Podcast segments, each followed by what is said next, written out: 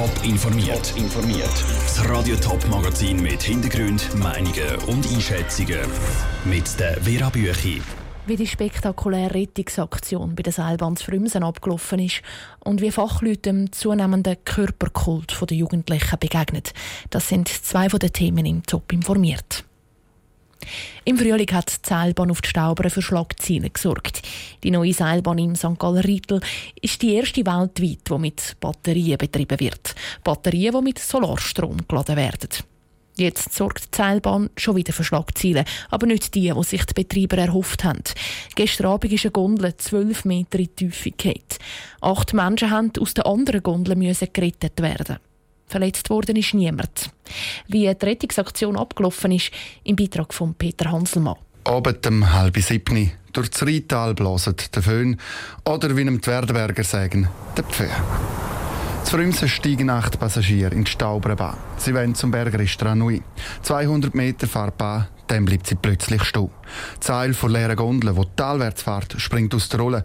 Die leere Gondel stürzt in die Tiefe. Kurz nachdem das Ereignis passiert ist, also innerhalb von zwei Minuten, hat man Bergrettung aufgeboten. Sagt der Ralf Dietschi, der Sprecher der Bergbahn Stauberen. Die sind innerhalb von rund 15 Minuten auf Platz und sind dann über das Tragseil von der Talstation Richtung der Kabine gegangen. Und nachher sind die acht Personen, die rund 45 Meter äh, abgeseilt worden auf festen Untergrund. Und dort sind sie von einem Jeep abgeholt worden.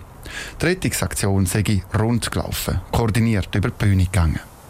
Die Bade ist nigelnagelneu. Erst im April, also vor einem halben Jahr, ist sie eingeweiht worden. So eine Rettungsaktion, wie sie gestern stattgefunden hat bei der Stauberbahn, ist äh, bereits im Frühling vor der Eröffnung von dieser Bahn geübt worden. Im Prinzip eins zu eins, äh, so geübt worden, wie man sie gestern durchgeführt hat. Erzählt Ralf Dietsche weiter.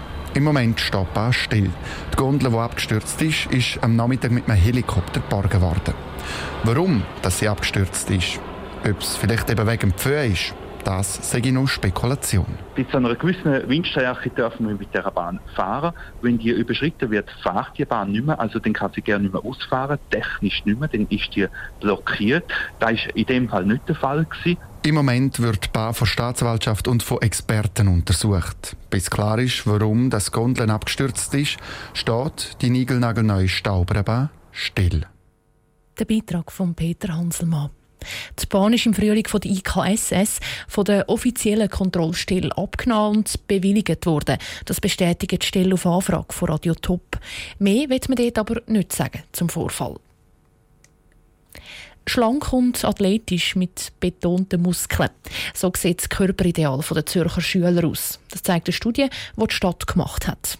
Die Jugendlichen sind insgesamt immer fixierter auf ihr Körperbild. Und die Fachleute sind gefordert. Elena Oberholzer. Drei von vier Buben wollen muskulöser sein, ein Drittel der Mädchen will mehr Muskeln haben. Die Gesundheitsstudie der Stadt Zürich zeigt, dass es heutzutage bei den Jugendlichen nicht mehr langt, nur schlank zu sein, um als schön zu gelten. Der Bernhard Bürki von der Pro Juventute bestätigt, dass das die Stiftung auch beim Beratungstelefon 147 merke beim 147 haben wir immer wieder Beratung und Anfragen zu diesem Thema. In der Pubertät verändert sich der Körper von Mädchen und Buben und das ist ein Thema natürlich. Wie nimmt man sich selber wahr? Entspricht man einer Norm? Ein schön definierter Bauch, ein grosser Bizeps oder schlanke Beine. Idealbilder, die unter anderem in den sozialen Medien gefunden werden. Und genau beim Umgang der Jugendlichen mit den Medien setzt sich Pro Juventute ein, dass sich die Jugendlichen vor sortigen Bildern nicht verunsichern lassen. Sie sind in Schulen unterwegs, aber auch an älteren Ebenen, wo wir im Umgang mit digitalen Medien, sozialen Medien unterstützen, die Kinder und Jugendlichen. Und sie sich das bewusst sind, dass eben die Bilder, die in den sozialen Medien transportiert werden, nicht immer der Realität entsprechen. Und dass die Bemühungen vielleicht auch wirklich Früchte tragen, zeigt sich beispielsweise bei der Stadt Zürcher Mädchen. Fast die Hälfte der Mädchen ist nämlich zufrieden mit dem eigenen Körpergewicht. Vor zehn Jahren sind es noch deutlich weniger. Gewesen. Der Beitrag von Elena Oberholzer. Er muss den Karren aus dem Dreck ziehen, oder eher den gelben Bus. der neue Chef von Postauto, der Christian Plüss. Er hat heute das Steuer übernommen.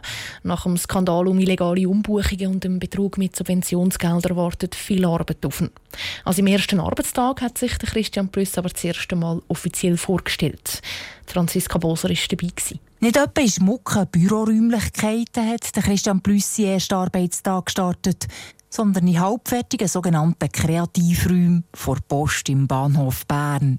Umgeben von halb ausgepackten Möbeln und blotten Betonwänden. Ich freue mich sehr auf die neue Aufgabe, weil Postauto ist eine der bekanntesten Marken in der Schweiz. Es ist eine ausgezeichnete Dienstleistung, es sind motivierte Mitarbeiter, aber ich habe auch Respekt. Respekt darum, weil der Ruf nach dem aufdeckten Subventionsbetrug hat gelitten ein Vorfall, der erst für die Sesselrücken Chefetage von Postauto hat gesorgt. Beim gelben Busbetrieb müssen darum noch einige Plätze neu besetzt werden. Wir mussten mit ganz vielen neuen Leuten jetzt auf die Reise gehen und sind auch noch nicht alle benannt. Und von dem her ist es ein Umbruch in der Organisation nach innen. Ein Umbruch in der Organisation, wo die Passagiere aber möglichst nichts davon spüren sollen. Da hat Christian Plüss von seinen Vorgängern einen fahrtüchtigen Betrieb übernommen, sagt Thomas Bauer, der den Postautobetrieb während der vergangenen neun Monate an Dieterim hat geleitet. Er hat sich selber zum Ziel gesetzt, nach dem Postautoskandal eine neue Ära einzuläuten. So kann ich Herrn Plus eine Organisation übergeben, die auch eine neue Ausrichtung von Strategie hat,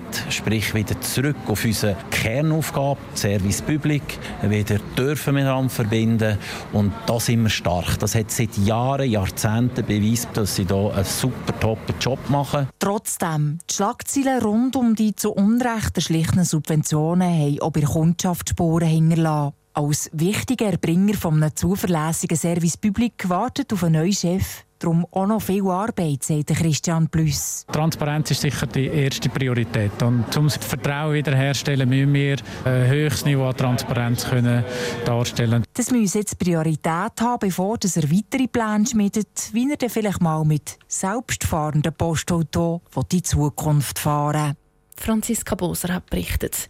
Noch sind noch nicht alle Kaderpositionen bei Postauto neu besetzt. Die Rekrutierung soll aber in den nächsten paar Wochen abgeschlossen sein. Top informiert, auch als Podcast. Mehr Informationen gibt es auf toponline.ch.